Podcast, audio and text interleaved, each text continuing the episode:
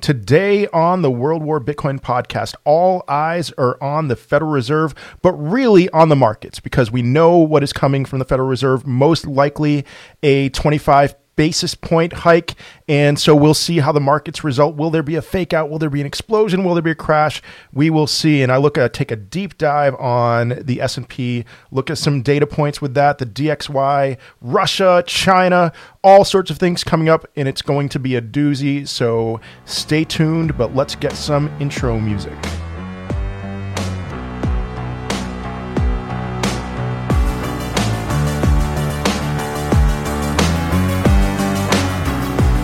All right. So looking at coin360.com in front of me, we can see that it's a green day. These things actually do exist, and we're seeing lots of green across the board, except for one particular cryptocurrency.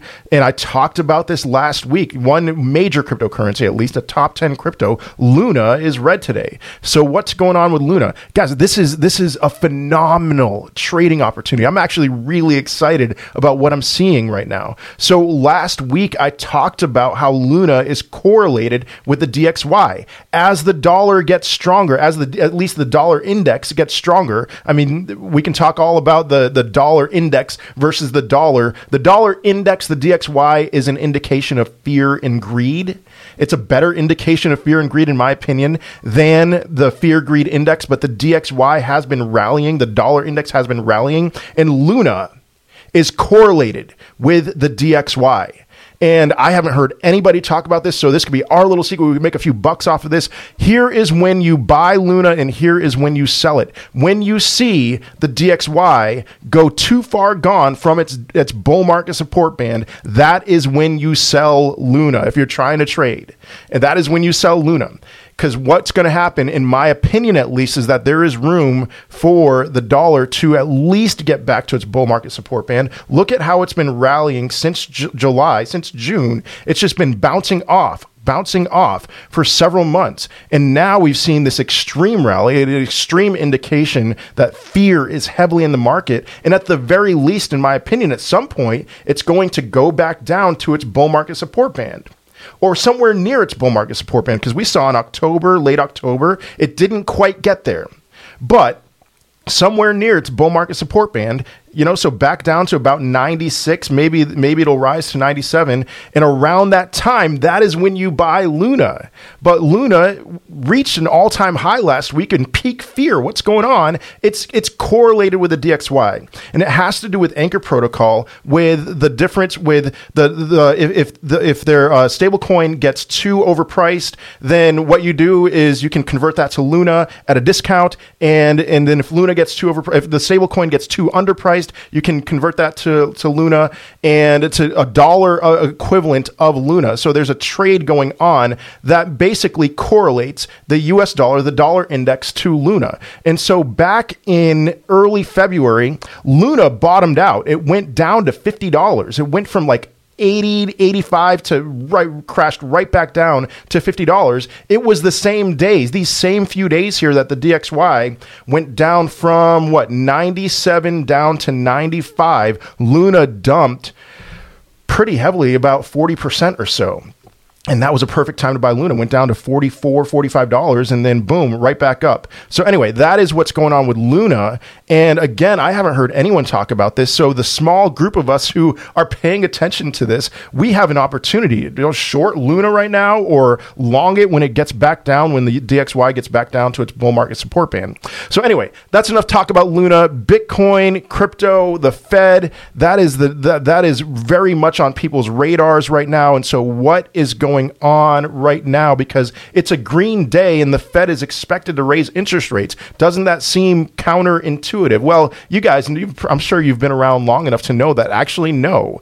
This could very much set up as a sell the fear, buy the event type thing. And the fear has been priced into the markets for so long. Bitcoin peaked at $69,000 on November 10th, which was that first day, the first month the CPI numbers came out, and it was way unexpectedly too high. And so Bitcoin rallied to $69,000 and then people went risk off because the, you know, the smart money knew what was coming. They knew that the that you know with higher expect than expected CPI numbers that the Fed was going to raise interest rates. And then at some point the rest of us caught on. The Fed was going to raise interest rates. People are going risk off not just in stocks but in crypto, not just in crypto but in stocks all over the place. People are fleeing to the dollar, this thing that is losing 7 eight, nine percent of its value over the next year, people are still fleeing to it because for some reason it's safer than these assets that are considered risky. And so since then, since from that day, November 10th, until today, today is the culmination of the selling the fear, buying the event when it comes to interest rates. So, what's going to come after today? I mean, maybe this is it. Maybe. I uh, what what I would prefer to do personally, and you know, you you do you. Personally, I want to expect the worst, hope for the best. Expecting the worst, there there isn't really much expecting the worst. What we are expecting from the Fed is that they are going to raise interest rates by 25 basis points by 0.25%. I would be shocked if they did anything different. If they I would be blown away if they were like, "Nah, you know what? We're not going to raise rates today." I would be pretty surprised if they were saying, you know, 50 basis points. Given all the macro uncertainty in the world, I think they're going to stick with what is expected and raise interest rates 0.25%. And that is what is expected. What we're wondering, what a lot of people are wondering is in June, which is the next time that they are expecting to raise rates, will that be will, will that be an opportunity for them to turn dovish or will they stick with the status quo at that time and then revisit in September? Have maintained and I will stick to this until I am proven wrong that the Fed is going to turn dovish at some point. That they are going to see this the the the the what's the house of cards you know they're, they're going to see it get a little bit wobbly and they're going to be like nope time to time to turn dovish so anyway that is happening and is are, are we going to see because here again guys i've said this over and over again we have overpriced. We have overcorrected in, into the fear when it comes to raising rates. The stock market generally does pretty well in the middle of rate hikes, and that, that will stay like that. You know, in, historically, it stayed like that for several months. Um, there was an article that I read that I think really summarized things very well. Like every point in the article is just something I was like, oh yeah, that's that's really good information because it's not just the Fed Reserve meeting, it's not just Russia. There's just this whole combination of things. There's China. China has turned dovish. You know, there's other countries that affect the global markets, and so China has turned dovish. Maybe the the United States will follow suit. But I'm looking at an article from Cointelegraph.com right now, and it says Bitcoin price cracks 41k as hopes of peace in Eastern Europe send Bitcoin higher. But then the article does not just talk about that. So it says Bitcoin rises with Asian stocks, while 41,000 resistance gets decisive after a brief but failed breakout overnight. So Bitcoin returned above $41,000 prior to Wall Street open March 16th as good news from Asia and Russia buoyed stocks. So data from Cointelegraph Market Pro and TradingView showed Bitcoin USD maintaining around $40,000, $41,000. I know we're a little bit lower as I'm recording this as a focus after the Chinese government promised fresh economic support. Beijing announced the move following weeks of tumultuous action on Chinese markets, with tech stocks suffering particularly badly. I mean, not just Chinese tech stocks, the United States. You know, I bought some tech stocks to to you know play a little safer, and you know, not not just tech stocks, but some tech stocks, and those were not doing well. Um, and Chinese tech stocks as well. So, Vice President Liu He the, said the government would actively release policies, Vice Premier, excuse me, uh, favorable to markets press outlets, including the South China Morning Post, reported. The result was a strong bounce in local markets, Hong Kong's Hang Seng Index gaining over 20% on the day. So China has turned dovish. The United States has turned dovish. We have Biden. I'll talk about Biden signed another 1.5, injecting another 1.5 trillion dollars into the economy. Money printer go burr, and it doesn't seem like it's going to stop. Uh, Bitcoin also reacted, breaking upward amid a tense geopolitical atmosphere of war in Europe and an impending announcement on interest rates from the United States Federal Reserve. The latest news from UK and Russia peace talks further buoyed performance, with negotiators reportedly nearing a form of a peace, uh, a peace plan. I mean, man, all right today, March 16th, what is to come, not just from today, how is this going to play out? It seems like all of this, this accumulation of fear may one may eventually be released into something other than fear. We'll see. For traders, the short term outlook was slowly but surely starting to look more promising. So we'll see. You know, DXY is oversold. Fear, in other words, fear is oversold. In my opinion, at the very worst, we need to see some kind of moving back to the bull market, its own bull market support band, the 21 week EMA, the 21, the 20 week SMA for the DXY, which means a, a rally of sorts, a, a correction, a move back. You want to call it a relief rally, you want to call it something else. Worst case scenario, in my opinion, we need to, we will see some kind of positive movement in the stock market, in the crypto markets, but we'll see. Move, going back to the article, all eyes on the FOMC meeting, which will probably result in a fake out move first careful before the real move and then actually end up in a panic move overall as markets are determined through panic moves. That's Coin uh, Telegraph contributor, contributor Michael Van de Poppe. The FOMC and Federal Open Market Committee was due to report at 2 p.m. Eastern Time on Wednesday, followed by a press conference from Fed Chair Jerome Powell at 2:30 p.m.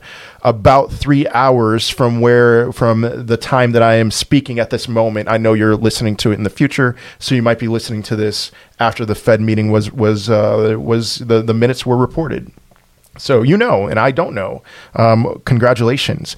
Now, here's something very interesting. This really stuck out to me from this article, and I'm not going to read this, but I'm going to show you. I'm going to look at a chart and explain it to you. So, U.S. stocks follow China lead after S&P 500 death cross.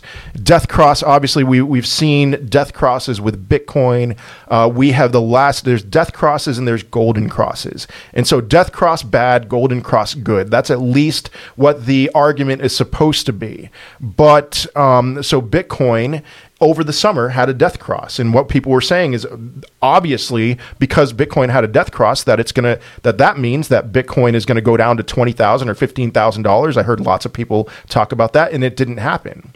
And with bitcoin death crosses it's about a 50-50 thing. You know sometimes after a death cross 50 50% of the time so does a death cross really matter? I'm not sure but 50% of the time bitcoin after having experienced a death cross will go down another 50 60 70% from the death cross price, from the price it was on the day of death cross, and 50% of the time it rallies and, and goes on to a golden cross. So is it really worth considering? Absolutely not.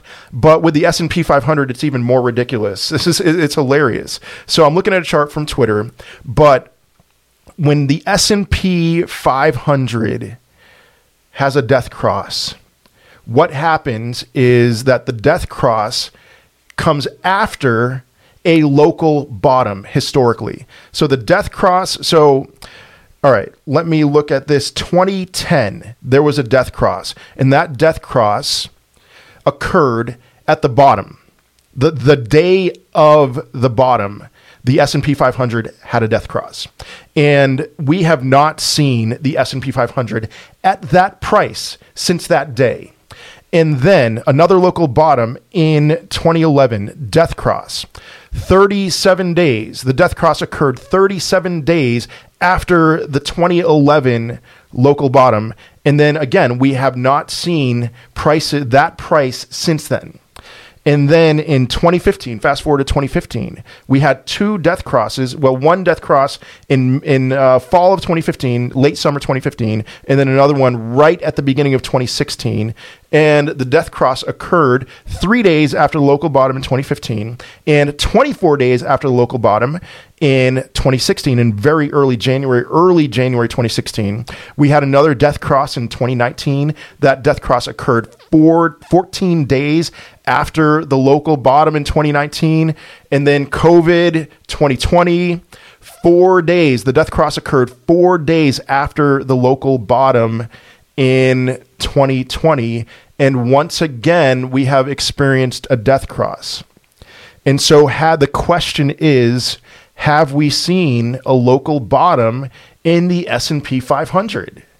That is a question we need. We will probably have answered soon. But we this is the seventh death death cross in the last 11, 12 years, 11 years. And every time before that, when the S&P 500 has experienced this so-called death cross, that marked a bottoming out of the S&P 500. And so that seems bullish to me. I'm just, you know, I, I don't want to present only bullish news. I will gladly present bearish news. That seems bullish to me. That time number seven won't be different. Now, sure, it could be different. This time could be different. But seven death crosses. This is the seventh death cross. In my opinion, looking at probability, it seems to me that the global market, especially considering, you know, buy when everyone, be greedy when everyone's fearful, be fearful when everyone's greedy, that this is a time to be greedy. We'll see. This time, I again, this time could be different. It could be different. But this is this has generally been a time with Bitcoin, with crypto to buy. Now, not every time with Bitcoin. The in the 2011 death cross, Bitcoin went down for a period. You know, that was Bitcoin continued to go down for a period of about three months, three or four months. But every other time, that was a great time to buy. Every literally every other time that the S and P 500 had a had a death cross, that was a great time to buy Bitcoin. And so um, maybe this time, maybe this time is going to be like every other time historically. Now I am looking at on my computer a SPY um, a SPY 10 year chart. And so we have seen what we saw from about 2012 until the COVID crash was that the S&P 500, the SPY uh, ETF, traded within a rising channel, a pretty narrow rising channel. It just it went it had peaks, it had valleys within that channel. The peaks were not necessarily times to sell. The valleys were very much times to buy. And except for 2019, a, a brief period in 2019 when the stock market took a dump, it looked pretty scary, but then recovered very quickly. Um, there there have been it's been pretty consistent with that channel.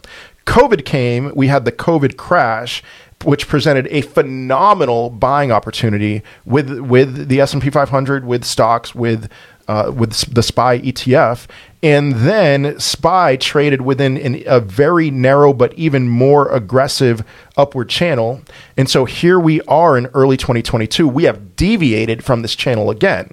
Just like in 2019, uh, deviated from the channel, came right back into it. Just like 2020, deviated from the channel, formed a new hyper aggressive channel with all the stimulus, everything being uh, brought back into it. So again, we have to ask this question is this time different? We've deviated from this aggressive upward moving channel. Is this time different? And I don't know. I don't know, but ah, man, I don't think now is the time. I know when you understand crypto, when you understand Austrian economics, the question is is this the crash? Because do I believe a crash is coming? A heavy, miserable, awful crash? I do. Yes, I do. But now? Is it now? Oh, man guys, I've been in this since 2010. I turned dark in 2010. And, and again, I've said this so many times. Any day now, in 2010, that was me. Any day now, we were we are going to experience this huge crash that is going to people are going to suffer. There's going to be homelessness. We're going to be have to forage for food. I mean, I'm being a little dramatic, but any day now, and since, since 2010, and I've come to learn that there are lots of bullets in the chamber. And are we out of bullets? Yet yeah, one day we will be out of bullets. Is today the day that we will be out of bullets? I don't know. But my guess is that it's probably more likely than not that we are not out of bullets. So again, we'll see. S&P 500 death cross. S&P 500 death cross over the last decade has been a great time to buy. And guys, you know, I'm I'm working as hard as I can right now to make more money That's why you haven't seen me as much. I'm working my butt off to make more money so that I can buy. And and if I'm wrong, then so be. I'm also wanting to buy land and, and things like that, which I, I am very comfortable in the price of land that I you know that I'll at least get a return on investment, whether that's from growing my own food or from that land increasing in value because there's a limited amount of land. I mean, there's also a limited amount of Bitcoin, but Anyway, anyway, time to move on. So Biden has signed another spending bill. My goodness, Joe Biden. I spent, you know, my last two podcasts, which, by the way, for those of you on YouTube watching this right now, this is a podcast. Um, for some reason, when I post on YouTube that I that this is a podcast, I lose subscribers, and so I'm like, okay, you know what? I'm just going to make a video and uh, pretend that it's a video, but it's actually a podcast. And so here we go again. This is a podcast. This is the World War Bitcoin podcast. For those of you listening on the podcast, hey, you're you're in a great spot. But Biden again. So last two weeks on my podcast. I actually said positive things about Joe Biden. And then I took a cold shower, uh, rubbed myself off, you know, all the dirt, all that fungus growing on me. That's kind of weird. But anyway, um, Biden signed a massive spending bill into law that dedicates billions to Ukraine aid. And it, Joe Biden, you make me want to pull my hair out. I can't stand you. And it's not just Joe Biden. From the perspective of a fiscally libertarian person, it's like every president since Nixon has been awful. Just absolutely awful. I don't even know who's been a good president. No, none of the presidents have been good.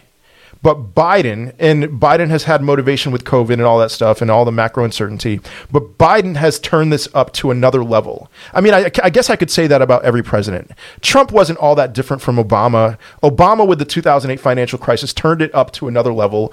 George Bush was awful.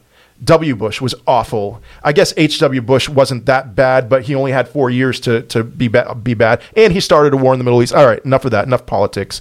They were all, they've, they've all been awful when it comes to spending. Biden has raised it up to another level. Probably the next president will raise it up to even a more ridiculous level. But $1.5 trillion printed out of nowhere 14 billion of that going to the ukraine. It's like cool man you know 14 billion dollars 13.6 to be exact going to the ukraine. But this is not going to stop. And this just blows me away. It's not I, i'm telling you it's not going to stop. I had some hope looking at cpi numbers that the powers that be would put two and two together. I had some hope that there would be two plus two equals four. But I saw something from the White House earlier this week claiming that injecting trillions of dollars into the economy is not what is causing CPI numbers to be high. Are you kidding me? Like, seriously, that's what they said. That's what they're saying. Sorry, I, I just got to take a breather real quick. They truly, I'm telling you, as unbelievable as this is, they truly believe that the high CPI numbers are not because of trillions of dollars being injected into the economy. So, what do they think is causing these high P- CPI numbers? It's the supply chain. They think that now, $9 trillion since Biden has taken office, $9 trillion injected into the economy, that that's not causing high CPI numbers. No, it's supply chain issues. It's global macro issues. It's, it's, um, and it, how much did COVID contribute to CPI? It, it contributed some, but come on. So no, 1.5 trillion today. Next month, there's going to be another trillion three months from now there's going to be like a three trillion dollar bill. This is this is reality for us now. And so would that cause that will accelerate the crash. That will accelerate the crash. It will. But what's that going to do short term I would guess that this channel that I, I, pointed out, this aggressively rising channel that we are that we have been in, but we just recently deviated from, that we're going to go right back into that channel, and the S and P is going to move higher, and, and that right now is a phenomenal buying opportunity and smart money. There is a smart money fear greed index there's a dumb money. You know, the fear greed index is, is generally a measure of dumb money. Dumb money is terrified right now. Smart money is very excited. They're they're greedy. So, man, I wish I could just travel in a time machine.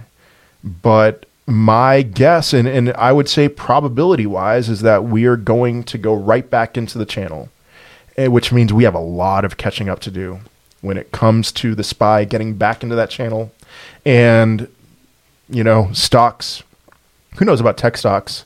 They th- that was certainly a massive bubble, and, and maybe there's maybe it'll just kind of be be flat or rise a little bit, but um, I think the SPY is going to go back gun to my head, that's what I think is going to happen.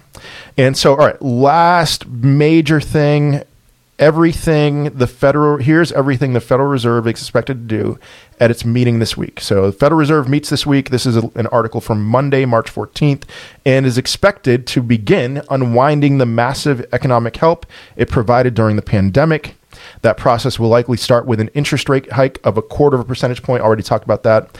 But policy policymakers also will update their outlook for rates as well as GDP, inflation, and unemployment. At last update, officials projected inflation would run at 2.7%, which is obviously a massive undershoot of current conditions. Okay. So the Federal Reserve this week faces the monumental challenge of starting to undo its massive economic help. Yeah, mm-hmm. monumental. It's an election year, so when do they turn dovish? Uh, my money would be on September.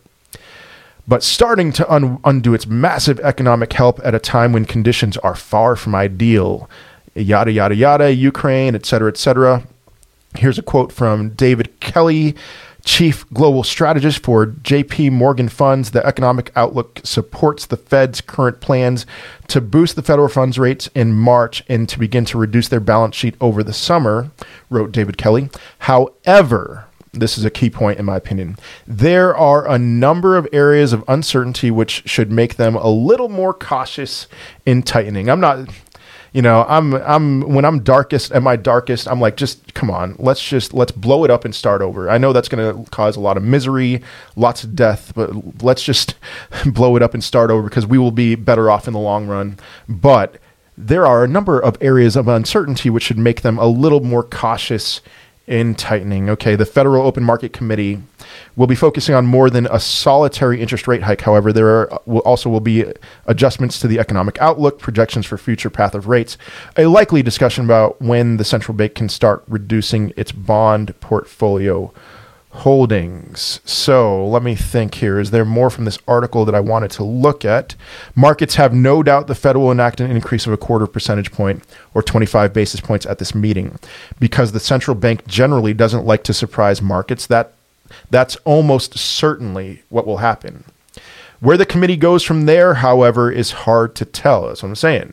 Members will update their projections through the dot plot, in which each official plots one dot on a grid to show where they think rates will go this year, the following two years, and the, the longer range. One more paragraph and I'll be done with this article. The 25, the 25 basis points is a given. What matters most is what comes after, said Simona Mocuta, chief economist at State Street Global Advisors. A lot can happen between now and the end of the year. The uncertainty is super high. The trade offs have worsened considerably. So, today, 25 basis points. I really do believe that. I would be shocked if that was any different than 25 basis points.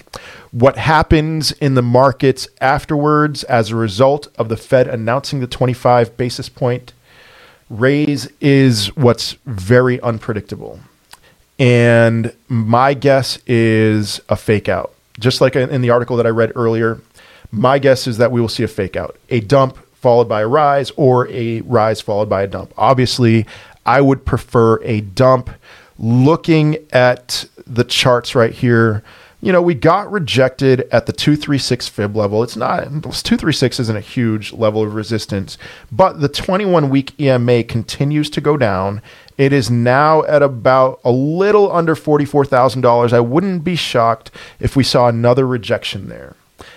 And maybe, maybe because this has been a three month, four month period of sell the fear buy the hype. Maybe this is the retrace that this will result in the retrace that we have been waiting for, at least the retrace. So, what do I mean by that? At least a move up to the 618 Fibonacci retracement level, $55,269 or so, and maybe a move up to the 702, which would be at about $58,000.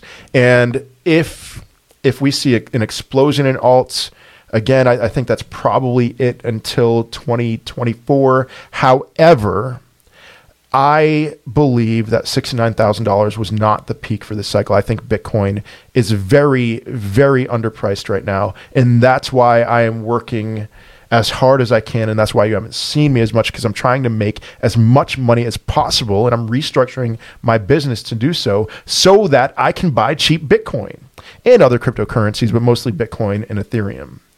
And so that is my plan. That's my battle plan. And I do miss interacting with so many of you. I am still around. I'm on Discord. I try to go live sometimes. I went live on TikTok yesterday uh, or two days ago, and I, I'm trying. It's just I have been slammed, and I do apologize for that. But that is all I have for today. I hope you have a wonderful day, a wonderful rest of your week, and I will most certainly be seeing you in another podcast, another video, another live stream. I will be back in full swing in due time. Peace.